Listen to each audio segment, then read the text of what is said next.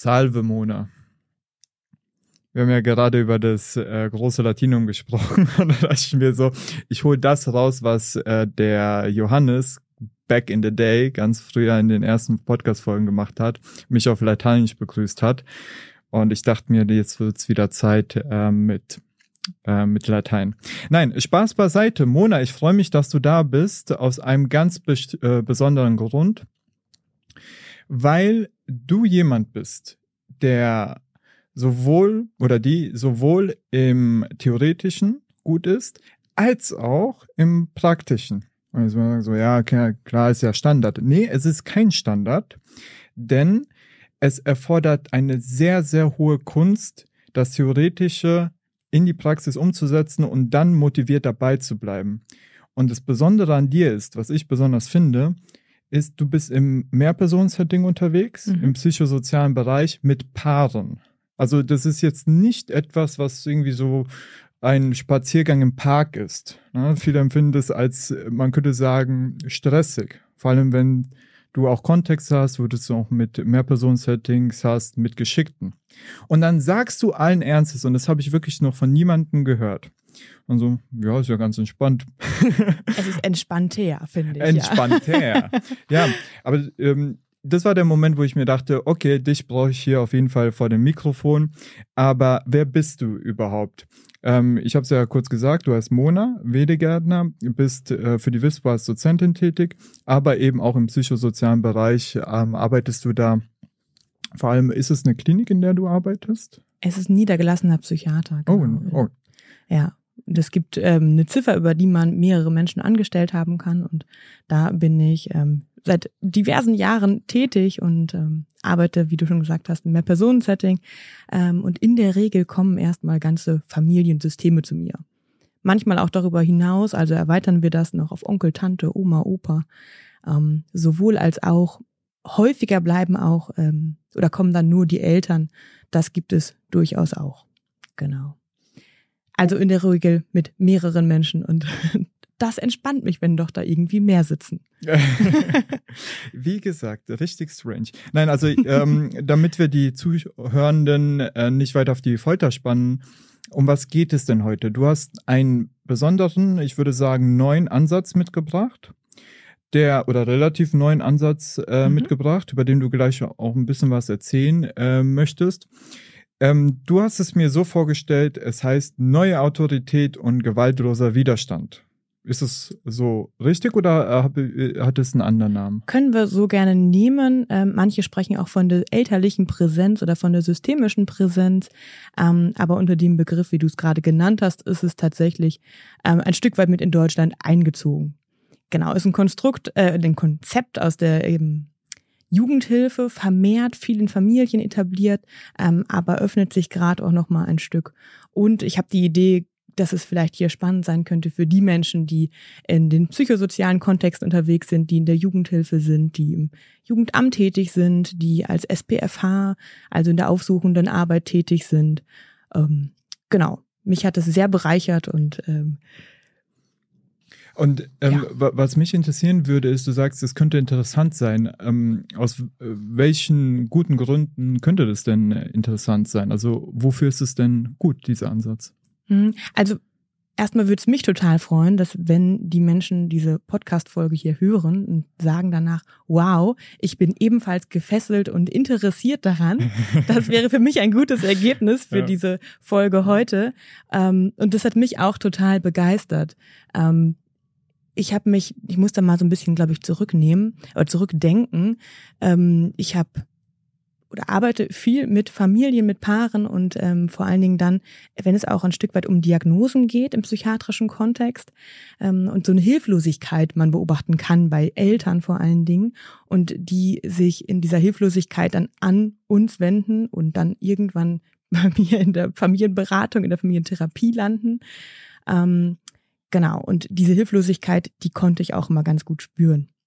Und es hat mich vor allen Dingen am Anfang auch immer sehr mitgerissen. Ähm, ja, und ich dachte mir, wow, die haben wirklich auch alles probiert, ne? Die haben so viele schon gemacht und irgendwie kommen sie nicht aus diesem Kreislauf heraus und bin dann irgendwie, ich weiß gar nicht mehr genau wie, ähm, auf diesen Ansatz gekommen, auf dieses Konzept gekommen und habe mich damit dann befasst. Und das war für mich erstmal eine Wahnsinnsbefreiung, weil auch für mich diese Säulen, die es da gibt, diese, ähm, wir können gleich mal drüber sprechen, ob man es bei Säulen belässt, gibt es auch schon andere Wörter für, andere Begrifflichkeiten, dass das auch für mich persönlich einen Mehrwert hat und es mich auch ein Stück weit in meiner Arbeit entspannter gemacht hat, darum zu wissen. Genau. Was war nochmal deine Eingangsfrage? Wofür das gut ist. Also, was ich jetzt gehört ja. habe, bitte korrigiere mich. Also, wenn man in deinen Kontexten unterwegs ist und ich sage deswegen in deinen Kontexten, weil ich da nicht unterwegs bin mhm. und da mit so einem Leinblick drauf gucke, ähm, passiert es sehr schnell, dass da, dass einem eine gewisse Hilflosigkeit begegnet seitens der, äh, mhm. äh, Kli äh, der, der Klientensysteme oder halt auch vielleicht eine eigene äh, Hilflosigkeit, weil man denkt, oh, wie gehe ich jetzt mit dieser Situation um? Weil man ja. will ja auch wirksam für die Prozesssteuerung dort sein. Ja, sowohl Richtig? als auch, genau. Also ich spüre diese Hilflosigkeit und die, mit der kommen natürlich auch Menschen zu mir. Zumal ähm, zum Psychiater geht man eigentlich nicht als erstes. Das ist nicht die erste Adresse. Ähm, und dann geht es eher darum, die Menschen waren schon bei vielen anderen Menschen und kommen dann zu uns und haben demnach auch schon vieles ähm, ausprobiert. Genau. Und jetzt ist es so, dass diese sieben Säulen für mich so ein bisschen auch die Leitplanken darstellen. Das hat mir auf jeden Fall so, wenn wir an die Prozesssteuerung schauen, ähm, da ganz viel ähm, geholfen und hat mich eigentlich dazu angeregt, auch noch kreativere Hypothesen entstehen zu lassen. Weil man manchmal ja von dieser Ohnmacht, von dieser Hilflosigkeit mitgerissen wird. Und ähm, ja, das fände ich wäre ein schönes Ergebnis für die Menschen, die es hören und die vielleicht es auch schon andere Menschen so erleben, die ebenfalls um diese ähm, um dieses Konzept wissen und vielleicht auch damit arbeiten. Man könnte sagen, es ist eine Orientierungshilfe, eine Idee, wie man noch mehr Sicherheit in solchen extremen Kontexten bekommen kann, so ungefähr? Ja, möglicherweise. Okay. Okay, dann lass uns, wie du gewünscht hast, in Medias Res gehen. Ne? Jetzt, ich pack wieder das Latinum aus. Und ich habe ähm, nur Französisch gehabt, ne? Aber das ist, das ist übrigens viel, viel cooler. Hm. ich weiß ähm, was hängen geblieben ja, also lass uns direkt zur Sache gehen, mhm. nach der viel zu langen Einleitung meinerseits. ähm, was genau versteht man unter diesem Konzept? Also was sagt dieses Konzept neue Autorität und gewaltloser Widerstand genau aus? Mhm. Also erstmal ist die zentrale Idee, ähm, es geht um Haltung. Es geht um Haltung, die zum Teil und auch äh, methodisch ein wenig ähm, aus dem politischen Kampfe kommt. Also da ist Mahatma Gandhi zu nennen, Martin Luther King, ähm, die ja ähm, einen Widerstand geleistet haben, der aber gewaltfrei war. Und das hat damals ähm, den Heim Oma bewe bewegt, das ein Stück weit ähm, als Konzept dann aufzustellen. Das hat er auch gemacht. Und über Heim Oma und Arist von Schlippe ähm, ist es dann nach Deutschland gekommen. Also Arist von Schlippe hat es ähm, dann hat sich mit Heim Oma irgendwie in Verbindung gesetzt. Jedenfalls sind diese beiden Menschen zusammengekommen und haben es dann in Deutschland, das ist schon länger her, 1999, ähm, implementiert mit genau reingebracht und mittlerweile ist es finde ich, kaum noch wegzudenken. Ähm, ist viel in Familienkontexten eingezogen, Jugendhilfe, aber auch zunehmend in Institutionen wie der Schule, aber auch in beruflichen Kontexten, also auf Führungsebenen. Ich glaube, da sprengt hier so ein bisschen den Rahmen, könnten wir, wenn Interesse besteht, nochmal an anderer Stelle draufschauen, aber in Unternehmenskontexten, vor allen Dingen, wenn es um Führung geht, um Führungs, ähm, geht, da auch eine andere Art von Präsenz zu zeigen. Genau. Und ähm, im Konzept, ja, was soll ich noch erzählen? Gibt es viel, dass es viel über, mit Erzieherinnen ähm, oder viele Erzieher damit arbeiten, ähm, Sozialpädagogen, aber auch Eltern, ähm, die damit vielleicht ein Stück weit aus ihrer Hilflosigkeit und auch Angst vielleicht herauskommen könnten. Hm. Denn es geht darum, tatsächlich eine andere Form von Präsenz zu zeigen. In vielen Familien, vielleicht pauschalisiere ich jetzt gerade auch, ist nämlich die Präsenz nicht mehr sehr da von Eltern. Ich erlebe es immer wieder in der Praxis, ähm, dass Menschen oder dass Familien kommen und es gibt wenig Familienzeit, wenig Zusammenkommen der Familie. Wir gucken auf unsere Gesellschaft, es hat sich auch ein Stück weit verändert, ne? Also Arbeitszeiten verändern sich. Ähm, es gibt weniger, möglicherweise weniger gemeinsame Familienzeit, weniger Essenszeiten, an denen Austausch stattfindet. Ähm, es verändert sich ein Stück weit. Die Kinder bleiben länger in der, Fremd in der Betreuung. Die Schulen gehen bis 16, 17 Uhr. Also ich weiß nicht, als ich noch zur Schule ging, da hatten wir irgendwie zweimal die Woche, glaube ich, später auf dem Gymnasium mal lange, in Anführungsstrichen, bis irgendwie nach der siebten oder achten. Das waren die ein oder zwei lange Tage überhaupt. Ansonsten war man ja irgendwie um 13.30 Uhr zu Hause. Und das ist jetzt ja gar nicht mehr so. Ne? Also es gibt weniger Familienzeit und es gibt elektronische Medien, die auch eingezogen sind. Hm. Genau. Und deswegen, glaube ich, verändert sich ein Stück das Familienleben, der Familienalltag und auch Präsenz von Eltern. Und wenn es gerade darum geht, dass mh, hm, Kinder in die Pubertät kommen, oder auch schon vorher geht es um, um Verweigerung. Mir fällt gerade etwas aus der Praxis ein. Da ähm, geht es häufig um Schulverweigerung. Wir haben das vermehrt bei uns in der Praxis. Also wenn man sich jetzt irgendwie die letzten zehn Jahre anguckt, nimmt Schulverweigerung deutlich zu, dass die Kinder darüber diskutieren, ob sie überhaupt zur Schule gehen. Als ich noch zur Schule ging, war das eigentlich kein Thema. Da ist man halt hingegangen. Jetzt wird das ein Stück weit besprochen, diskutiert, aber auch verweigert.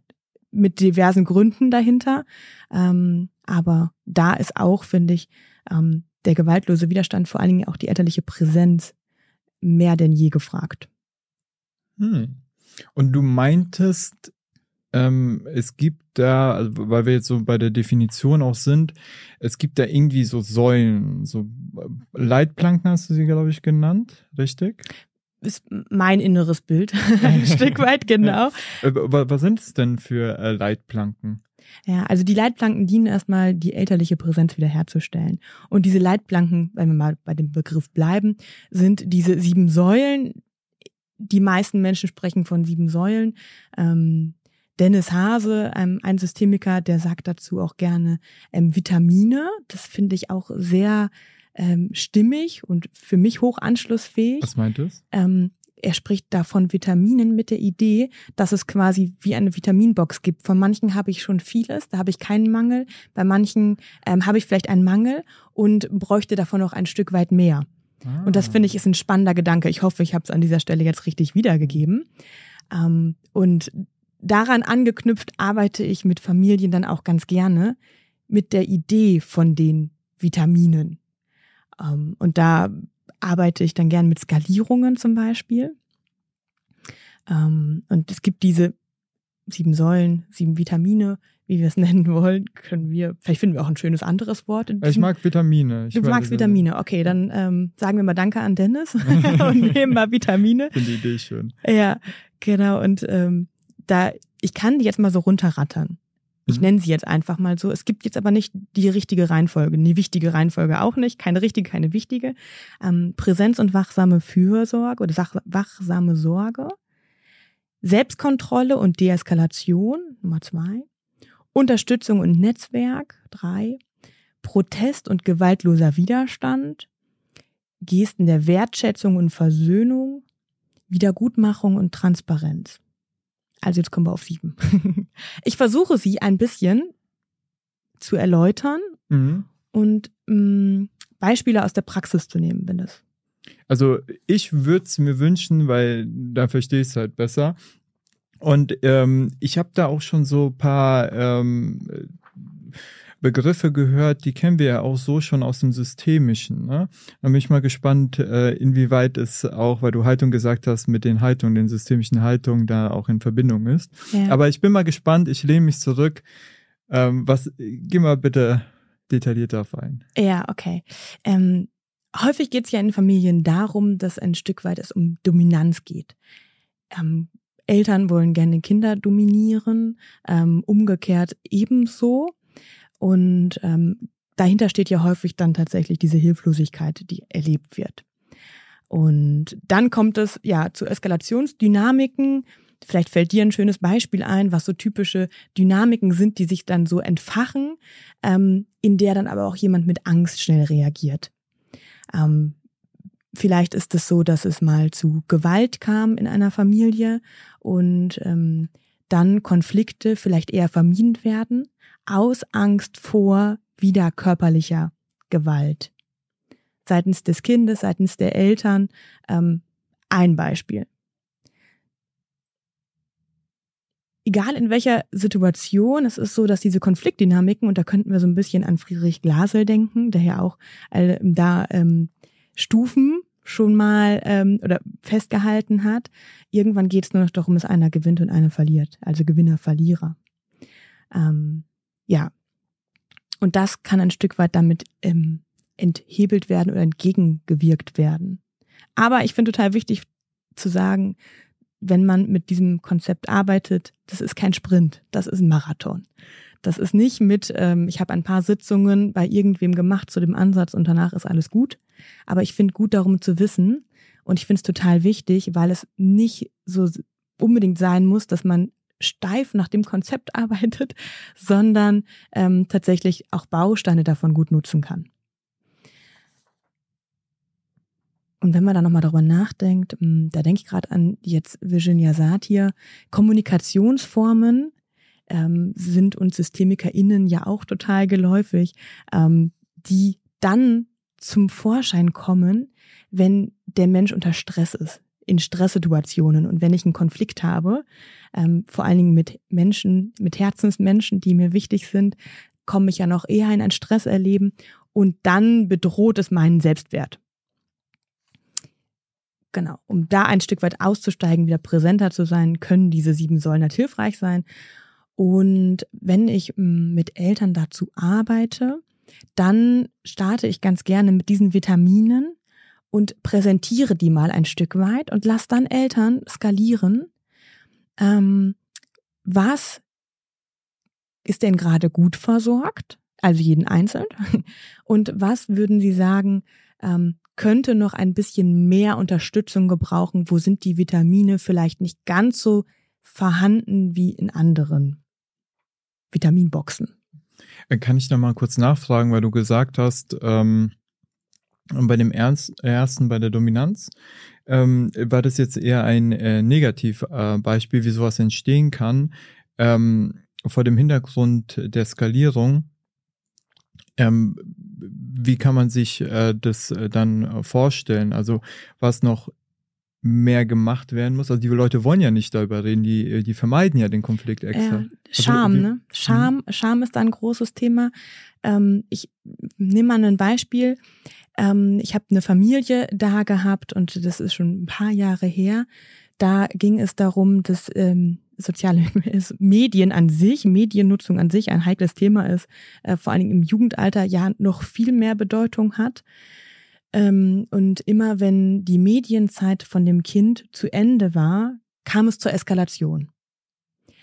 Und die Eltern waren schon vorher in Sorge, oh mein Gott, gleich ist es wieder irgendwie 18 Uhr und das WLAN, der WLAN-Router wird automatisch ausgeschaltet. Die Mutter ist dann schon ins Schlafzimmer gegangen und hat sich eingeschlossen, weil sie wusste, danach eskaliert es. Fenster zu, dann hören die Nachbarn das nicht. Und dann ging es darum, ein Stück weit für sie das auszuhalten.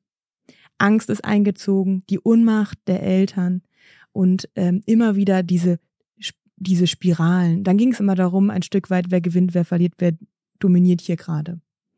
Und daraus auszusteigen, dafür ist es wichtig oder hilfreich, um diese sieben Säulen ähm, kennen zu können, zu kennen, zu können und damit auch arbeiten zu wollen. Ich versuche es mir nochmal vorzustellen mit der ähm, Dominanz, also wenn du danach auch fragst. Ähm, wovon hätten wir denn gerne auch mehr? Und Vitamine sind etwas Positives, davon will ich ja auch mehr haben. Ähm, will ich mehr Dominanz haben in dem Fall? Also wie, wie fragst du denn ähm, danach? Weil ich würde nicht sagen, nee, ich, ich will nicht noch mehr von diesem Vermeidungsverhalten, ich will auch nicht mehr von dem Konflikt, ich will auch nicht mehr von irgendwelchen dominanten ähm. Also wieso ist die Dominanz da ein Vitamin? Also was ist... Äh, mhm. Dominanz an sich nicht, sondern es geht darum, dass es im, im eigentlichen Konflikt um Dominieren geht Und ähm, das ist das Verhalten, was unerwünscht ist. Mit der Körpertechnik eruieren wir, was ist denn das Verhalten, was die Eltern ab dann nicht mehr akzeptieren wollen, damit wir aus dieser Konfliktdynamik herauskommen, ah. aus dieser ah. Eskalation. Ähm, und dann arbeiten wir mit den, mit den ähm, Säulen oder mit den Vitaminen.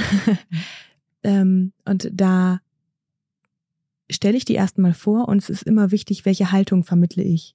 Also das A und O, würde ich sagen, ist meine Haltung dazu, weil ich ja in Kontakt mit den Eltern gehe und die versuche aus ihrer Hilflosigkeit ein Stück weit mit herauszuholen, dann zu zeigen, da gibt es etwas.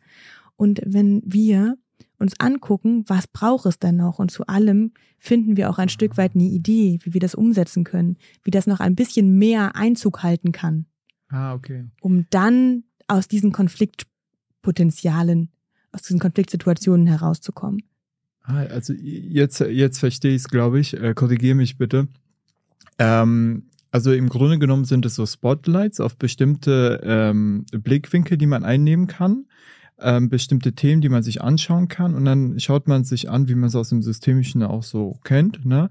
Ähm, was ist denn das Gewünschte, was da rauskommen soll, bei in, unter diesem speziellen ähm, Aspekt, zum Beispiel der, der, der die Säule der, der, der Dominanz und des Meinungsverhaltens.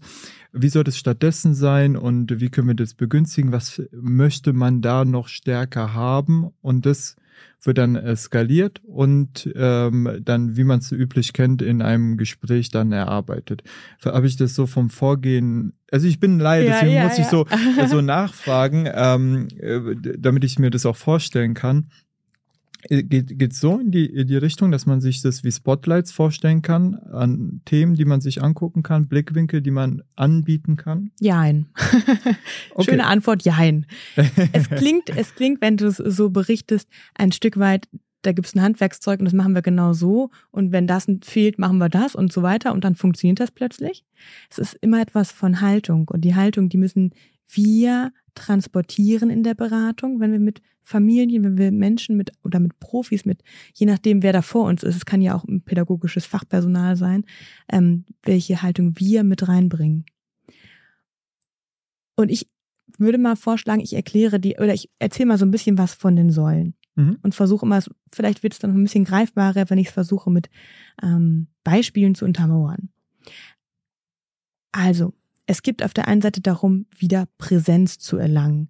Also Präsenz im Familiensystem. Zum Beispiel zu etablieren, mehr Familienzeit, vielleicht gemeinsame Mahlzeiten, vielleicht Rituale, sich als Eltern wieder mehr präsent im häuslichen Kontext zu erleben.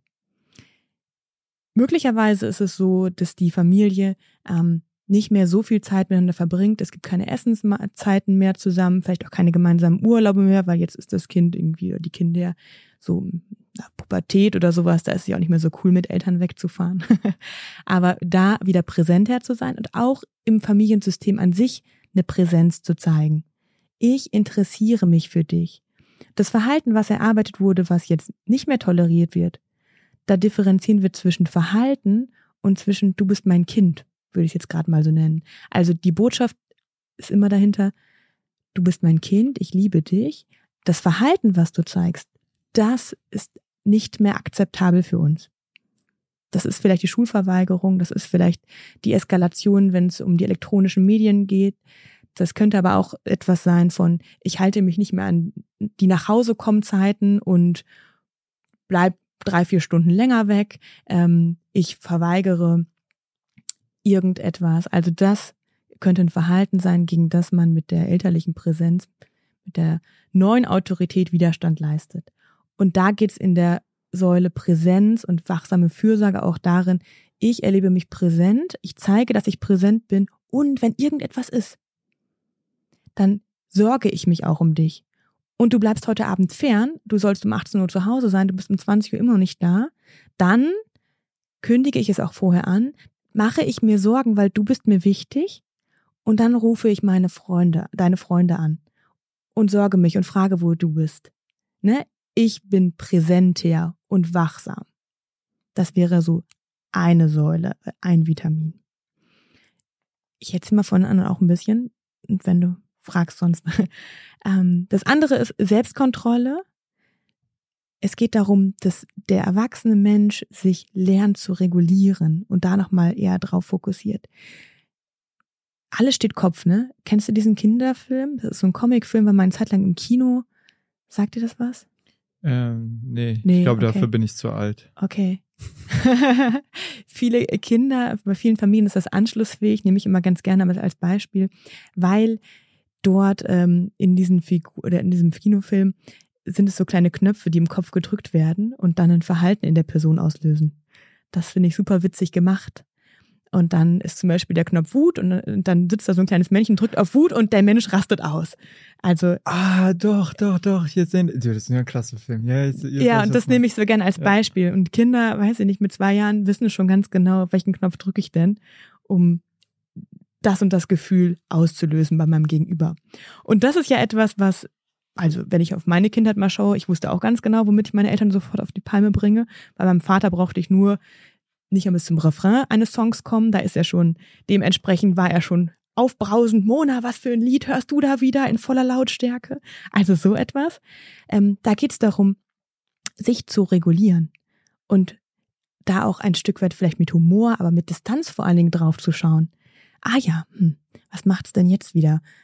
Ah ja, jetzt will ich, bestimmt gleich macht mein Kind das und das und damit kriegt's mich eigentlich auf die Palme. Also die Distanz zu erreichen, vielleicht ein Stück weit auch auf Metaebene zu gehen und zu gucken, was passiert denn da? Sich selber zu regulieren. Schließlich wird das ja auch vom Kind erwartet. Eine wichtige Säule. Ein wichtiges Vitamin. Dann Unterstützung und Netzwerk. Unglaublich elementar. Ich habe Heim Oma mal ähm, live gesehen und er sagte, ähm, das Netzwerk, soziale Unterstützung, das A und O, eine der wichtigsten Bausteine, Säulen. Und ähm, das hilft mir immer, immer wieder, auch wenn ich nicht gezielt mit Familien zum gewaltlosen Widerstand arbeite, ist es aber total hilfreich, auch da Hypothesen zuzubilden. Das, Fenster, das Bild, was ich eben schon mal sagte, ähm, oder mein inneres Bild, was entstanden ist, die Mutter, der Vater, die wussten, oh, 18 Uhr, gleich geht das WLAN aus. Ähm, dann gibt's wahrscheinlich wieder die Eskalation, die Mutter, die ins Schlafzimmer geht, sich einsperrt und die Fenster vorher schließt, damit die Nachbarn das nicht mitbekommen. Weil es etwas von Scham auch ist. Und darum geht es, genau das nicht zu tun, sondern das Netzwerk, in dem man sich befindet, oder ein Netzwerk zu schaffen, das auch zu nutzen. Und das kann so sein, dass dann mal die Patentante, die in Neuseeland lebt, ich spinne mal was zusammen, dass die mal dem Kind eine Sprachnachricht schickt, einen Brief schreibt, anruft oder so etwas und sagt, du, ich habe gehört, dass ihr immer, wenn ähm, du nicht mehr zocken darfst, dass es dann bei euch zu einem großen Konflikt kommt. Davon haben deine Eltern mir erzählt und ich sorge mich. Ich sorge mich darum und ich wünsche mir, dass sich das verändert. Und ich würde euch gern dabei unterstützen. Und hiermit drücke ich dir aus, dass mir wichtig ist, dass sich das bei euch verändert. Das ist etwas von Netzwerkarbeit. Das Netzwerk muss nicht unbedingt der Nachbar sein. Das kann auch jemand sein, der weiter weg ist. Total hilfreich habe ich es auch schon mal erlebt, als es darum ging, dass das Kind morgens nicht aufgestanden ist, um zur Schule zu gehen. Und dann kam von der Mutter die Arbeitskollegin. Die Arbeitskollegin hat dem Kind ebenfalls eine Botschaft gesetzt, gesendet, kannten sich gar nicht vorher.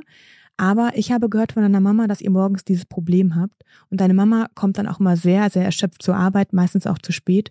Und ähm, ich habe beschlossen, sie zu unterstützen. Und das haben wir in der einen Familie einmal gemacht. Und einmal kam morgens die Arbeitskollegin und die stand dann plötzlich am Bett des Kindes. so, das Kind war relativ schnell aufgestanden. Also, äh, nur damit ich das richtig verstehe. Das Kind schläft da, wacht auf und da steht eine wildfremde Person.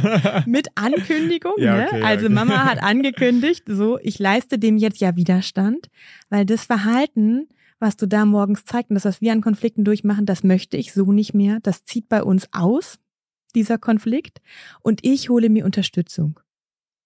Eine Botschaft, das ist vor allen Dingen auch eine wichtige Säule, Transparenz. Transparenz, die geschaffen wurde, eine Ankündigung, die gemacht wurde und die auch umgesetzt wurde. Ne? Bei alleinerziehenden Eltern, jetzt müsste eine Statistik rauskramen, wie viele Menschen sind alleinerziehend, ähm, da ist es ja auch so etwas, da fehlt auch vielleicht nochmal ein Partner. Ein Partner, der einem dabei ja auch ähm, unterstützend tätig sein kann, vor allen Dingen, wenn es um Regulation geht. Ne? Wenn Schatzi mal eben sagt, ähm, du musst dich jetzt mal hier gerade ähm, vor die Tür begeben, damit du jetzt gleich nicht eskalierst, ist das total hilfreich, wenn Paare in der Erziehung involviert sind. Wenn ich alleinerziehend bin, habe ich das nicht. Dann fehlt mir das vielleicht ein Stück weit auch. Und deswegen ist es nochmal wichtiger, auch an der Stelle das Netzwerk zu nutzen, um auch aus dieser Angst und Ohnmacht herauszukommen. Weil das, was die Mutter dann zeigte, ne, ich schließe mich ein, ist ja etwas von, ich habe die Idee ich, oder ich habe die Befürchtung, ich weiß, was da gleich passiert, das habe ich schon ein paar Mal erlebt und ich ziehe mich zurück aus Angst ich bin nicht mehr sehr präsent. Ich bin die nächste Stunde nicht präsent, weil ich im Schlafzimmer bin, bis er oder sie sich, mein Kind sich auf jeden Fall reguliert hat. Je nachdem, wie es dann halt weitergeht. Also soziale Netzwerke zu nutzen, total systemisch, ähm, das System. Ja, Aber genau. aktiv, aktiv die Leute auch einzubinden und einzuladen, zu unterstützen. Ja, und das ist auch ein Stolperstein für viele Eltern. Ne? Die haben auch erstmal große Scham, das zu da zu öffnen, sich zu öffnen. Ähm, kann man auch ganz toll mit dem Familienbrett arbeiten. Welche Unterstützer habe ich denn? Wen kann ich an welcher Stelle nutzen? Ähm, und wer kann mir bei welchen Themen denn auch vielleicht zur Seite stehen? Und gleichzeitig habe ich immer eine, oder sage ich auch gerne zu Eltern, es gibt nicht umsonst diesen schönen Satz, es braucht ein ganzes Dorf, um ein Kind zu erziehen. Aus diesem Konstrukt kommen ja manche Menschen noch. Mehr Generationenhaushalte gibt's ja heute jetzt nicht mehr. Leider so viel. Aber war früher noch präsenter. Und wenn dann mal der Nachbar umklingelt und sagt, du, ich mache mir Sorgen, weil ihr euch so viel streitet, hat das eine andere Wirkung, als wenn Mama sagt, Karl-Heinz von nebenan hat sich beschwert. ne? Aber wenn Karl-Heinz dann mal vorbeikommt und klingelt ähm, und das dem Kind auch sagt und da Präsenz zeigt, macht es einen Unterschied. Hm. Spannend. Gut, finde ich auch. Und ich finde, das allein schon zu wissen, auch Hypothesen und Fragen diesbezüglich schon mal zu formulieren, auch wenn ich nicht nach dem Konzept 1a arbeite, finde ich, ist das schon mal sehr, sehr hilfreich und macht einen Unterschied. Okay. Gesten der Wertschätzung und Versöhnung, also da auch zu gucken, ähm, wie kann denn auch Beziehung wieder aufgebaut werden? Wie kann ich denn wieder einen positiven Beziehungsaspekt auch als Eltern leisten? Weil wir Eltern oder die Eltern gehen dann erstmal auch ein Stück weit in Vorleistung.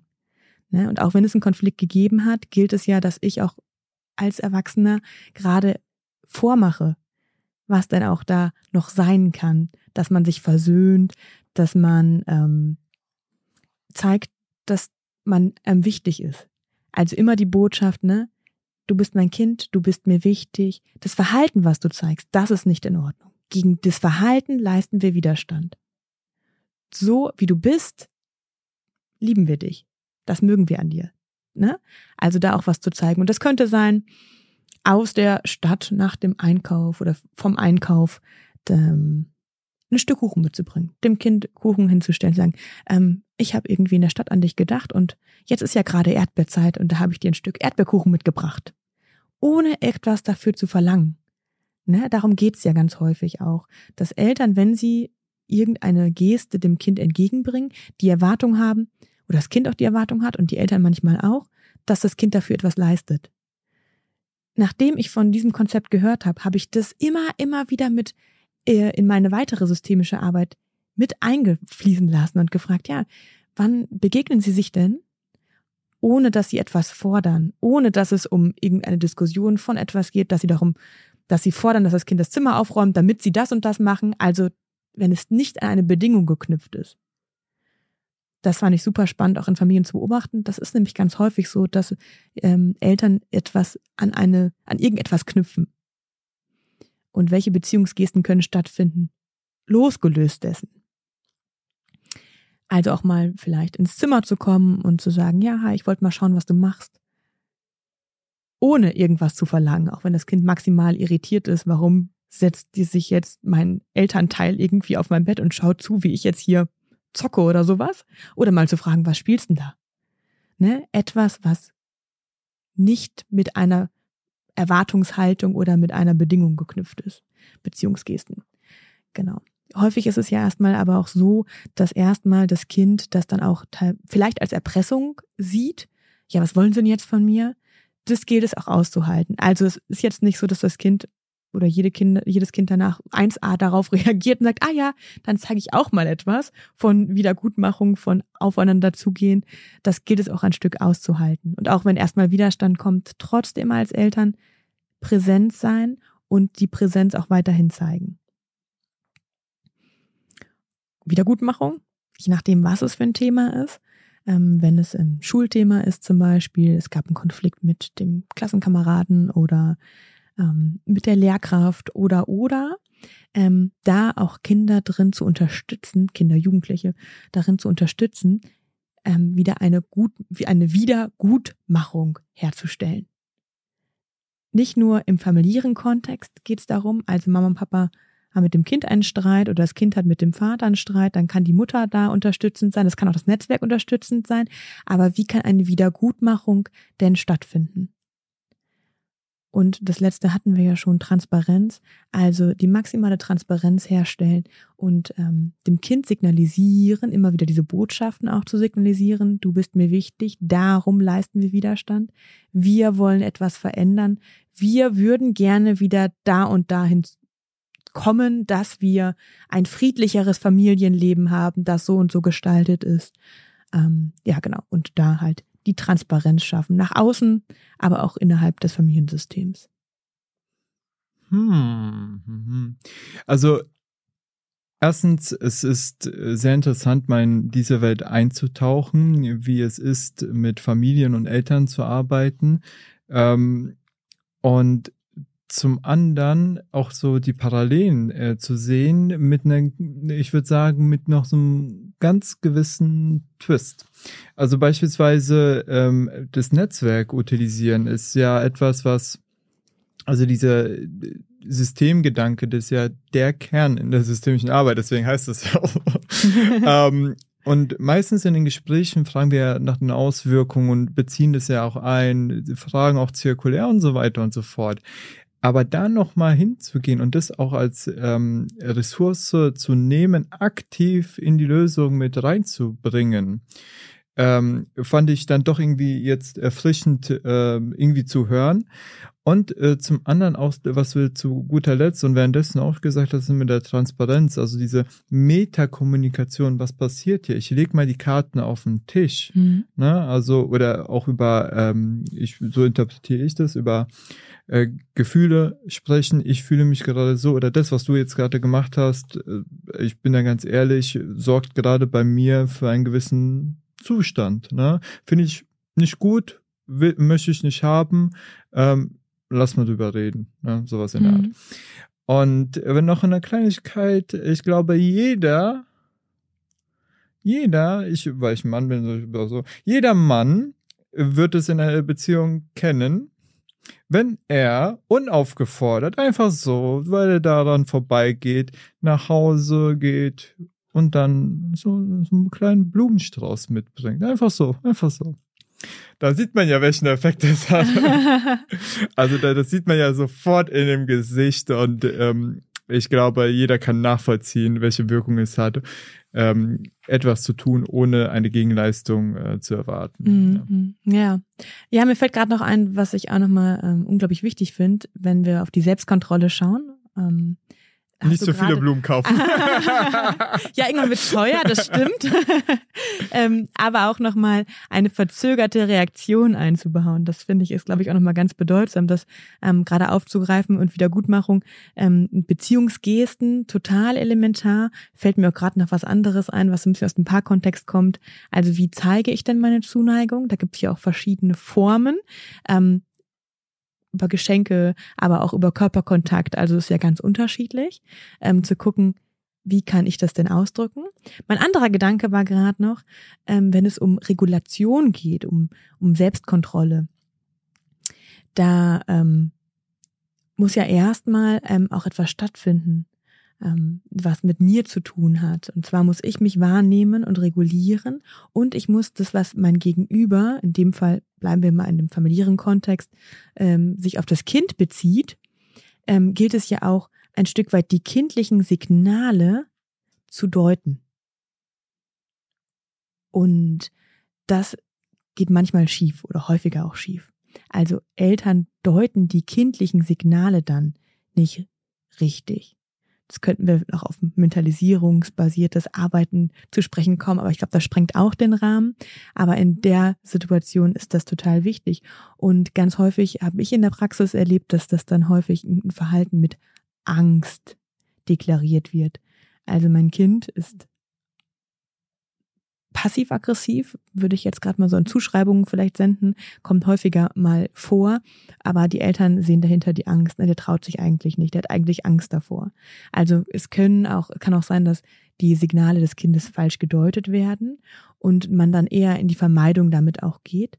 Und es gilt dann auch, ja, seine Angst ein Stück weit anzuschauen zu gucken, was macht das mit uns auch als Paar, weil wenn wir in so Konfliktsituationen kommen, in denen es eskaliert, entstehen manchmal auch Paarkonflikte. Gleichwohl es auch darum geht, sich selber ein Stück weit kennenzulernen und zu merken, ja genau, beim welchen Knopf drückt jetzt gerade wer bei mir? Welches Kino geht da an? Was hat das zur Folge? Und wie kann ich in den Situationen, bevor sie eskalieren, aussteigen? Und da spricht man von der verzögerten Reaktion. Dem Gegenüber zu sagen, vielleicht probierst du es auch mal aus, wenn du Blumen gekauft hast, äh, bevor du Blumen gekauft hast und es zum Konflikt zu Hause kam, ich weiß es nicht, ähm, zu sagen, ah, ich höre jetzt gerade, das ist jetzt total wichtig, aber ich merke, dass ich wütend bin, dass du wütend bist und äh, mir ist das Thema wichtig, aber jetzt gerade können wir das nicht klären. Es ist mir aber wichtig, dass wir darüber sprechen, das machen wir zu späterer Stunde oder heute Abend vor dem Abendessen oder so etwas. Je nachdem, wie alt das Kind ist, müssen ja auch zeitliche ähm, Beziehungen hergestellt werden. Also einem Fünfjährigen zu sagen, das machen wir wann anders mal, ist halt zu weit hergeholt. Und einem 16-Jährigen kann ich sagen, das machen wir morgen oder so etwas. Ne? Also da muss man ja auch so ein bisschen das Alter des Kindes im Blick haben, aber die Verzögerung reinzubringen. Nicht in die Eskalation zu gehen, sondern bevor es eskaliert, auszusteigen und zu sagen, ich merke, wir sind jetzt ja beide im Gefühl, wir beide ähm, kommen gleich vielleicht wieder in den Konflikt, weil wir haben uns vielleicht missverstanden. Ich habe vielleicht etwas falsch gedeutet, du hast vielleicht etwas falsch gedeutet. Es ist wichtig, dass wir darüber sprechen, aber jetzt gerade nicht. Also das ist auch etwas, wo es viel, viel Arbeit auch ist mit Eltern dazu, Veränderungen herbeizuführen, weil diese dieses Verhalten, was die Eltern auch zeigen, ja schon gut, gut verankert ist.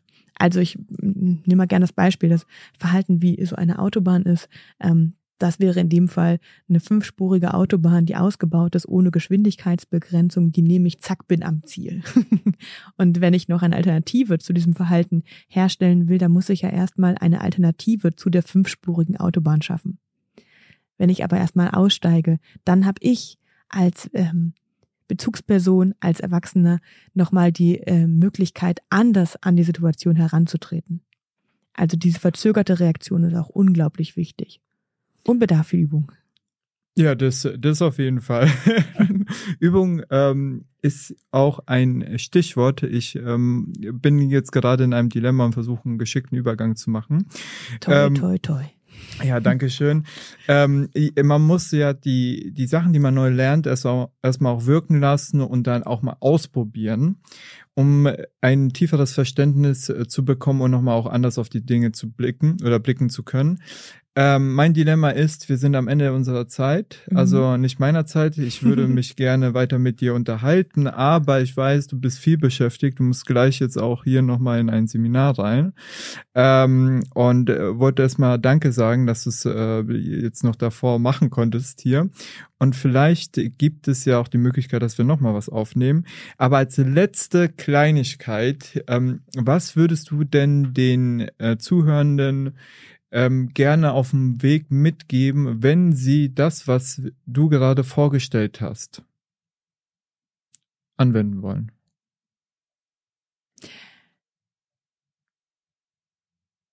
Ich hm, schwierige, große Frage. Wie kriege ich sie ein Stück weit beantwortet, ohne auszuschweifen? Verdammt, ich wollte jetzt. Äh, ich bin, das war eine ungünstige Frage, wenn man ein zeitliches Dilemma hat. Alles gut. Ähm, ich, ich finde es super spannend, sich mit dem Ansatz zu beschäftigen. Ähm, vielleicht auch mal irgendwie Heimummer ähm, via YouTube oder Arist von Schlippe dazu zu sehen oder auch andere Menschen, die das äh, schon in Deutschland sehr mitleben und auch in anderen Kontexten mit verbreiten. Gibt es auch ein paar ähm, Institute schon zu. Das ist halt etwas von Haltung, die wir einnehmen können, um diese sieben Säulen zu wissen, ähm, hilft auch ungemein, wie ich vielleicht schon mal an einer anderen Stelle heute erklärt habe. Ähm, und dann die Haltung mit zu transportieren. Und ich finde es bahnbrechend, ähm, einen anderen Blick einnehmen zu können, um auch nochmal mich mit dem Begriff von Präsenz auseinanderzusetzen. Also wie kann wieder Präsenz einziehen, ohne dass es zur Eskalation, zu Gewalt kommt. Und das finde ich super genial. Ähm, gerne können wir noch mal drüber sprechen, wenn es äh, die ZuhörerInnen interessiert. Können wir auch gucken, wie kann das in Unternehmen stattfinden. Ne? Also ich als vorgesetzte Person, ähm, wie kann ich eine Präsenz erleben und wie kann ich sie auch ausstrahlen, ohne dass es zu Konflikten kommt oder ähm, oder oder auf Schule kann man das auch nochmal münzen und schauen, wie kann denn das System Schule präsent her sein. Also ich brenne fürs Thema und ähm, hoffe, dass viele vielleicht noch ebenfalls ein bisschen Feuer gefangen haben diesbezüglich und Lust haben darauf. Also mich hast du auf jeden Fall angezündet. Ja. Und ähm, ja, also äh, vielen lieben Dank, Mona, für, äh, für deine Zeit und all das, was du uns hier mitgeteilt hast. Und solltest du jetzt äh, wegen mir äh, zu spät kommen, kannst du sagen, der Kevin hat ähm, erstens eine viel zu lange Einleitung gemacht und zweitens am Ende auch nochmal eine viel zu un also komplexe Frage gestellt. Aber dennoch hast du sie kurz und bitte äh, beantwortet. Mona, ich freue mich auf das nächste Mal mit dir. Vielen Dank für deine Zeit, Kevin. Bis zum nächsten Mal.